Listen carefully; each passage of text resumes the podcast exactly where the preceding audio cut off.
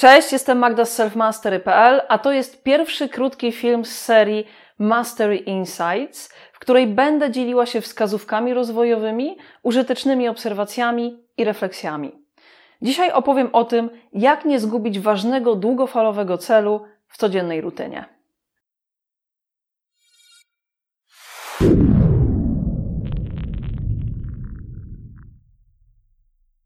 Mastery Insights.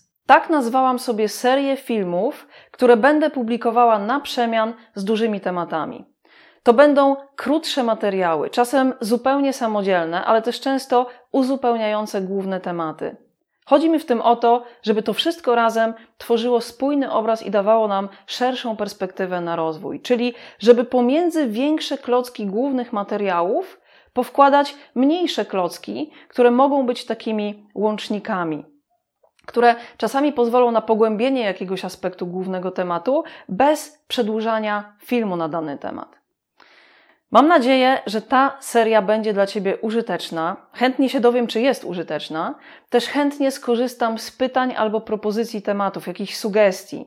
Jeżeli chcesz, możesz zostawić pytania albo sugestie tematów w komentarzach pod filmami z tej serii. Na pewno będę z tego korzystała, bo chcę, żebyśmy ten kanał tworzyli razem. Poza tym chcę dodać, że na stronie Selfmastery nie będzie transkrypcji tych treści, tak jak to jest w przypadku głównych materiałów. One będą dostępne tylko dla osób zapisanych do newslettera Selfmastery. Jeżeli masz ochotę dołączyć, wejdź proszę na selfmastery.pl albo skorzystaj z linka w opisie tego filmu i dołącz do nas. Przechodząc do głównego tematu. Jak nie zgubić długofalowego celu w codziennej rutynie?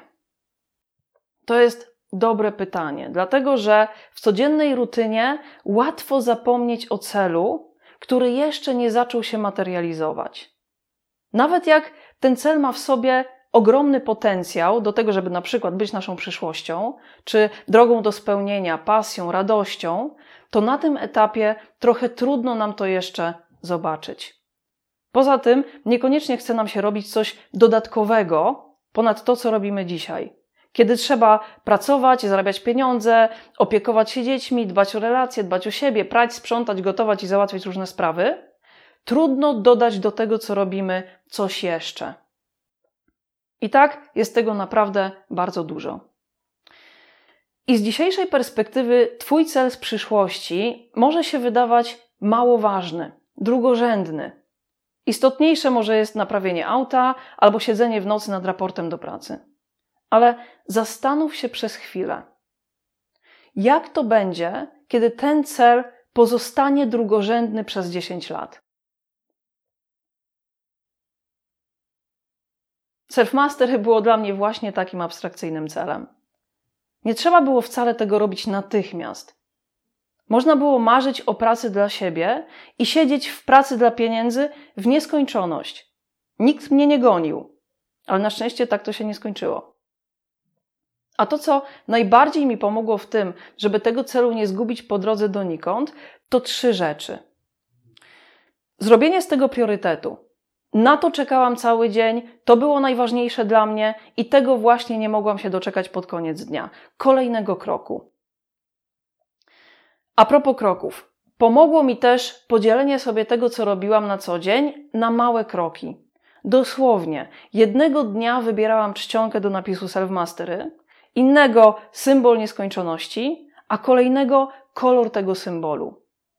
I to się może wydawać śmieszne, ale właśnie to jest rytm, który często ratuje długofalowy cel w natłoku bieżących obowiązków.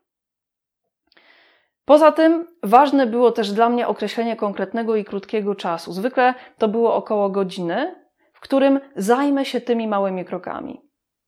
Czasami wiązało się to z rezygnacją z czegoś, a czasami po prostu z zablokowaniem wolnego czasu tylko na to. I może to wszystko jest oczywiste, ale to właśnie pozwala zachować rozpęd i pamiętać o tym, co już teraz jest dla ciebie ważne, chociaż jeszcze trochę nierealne.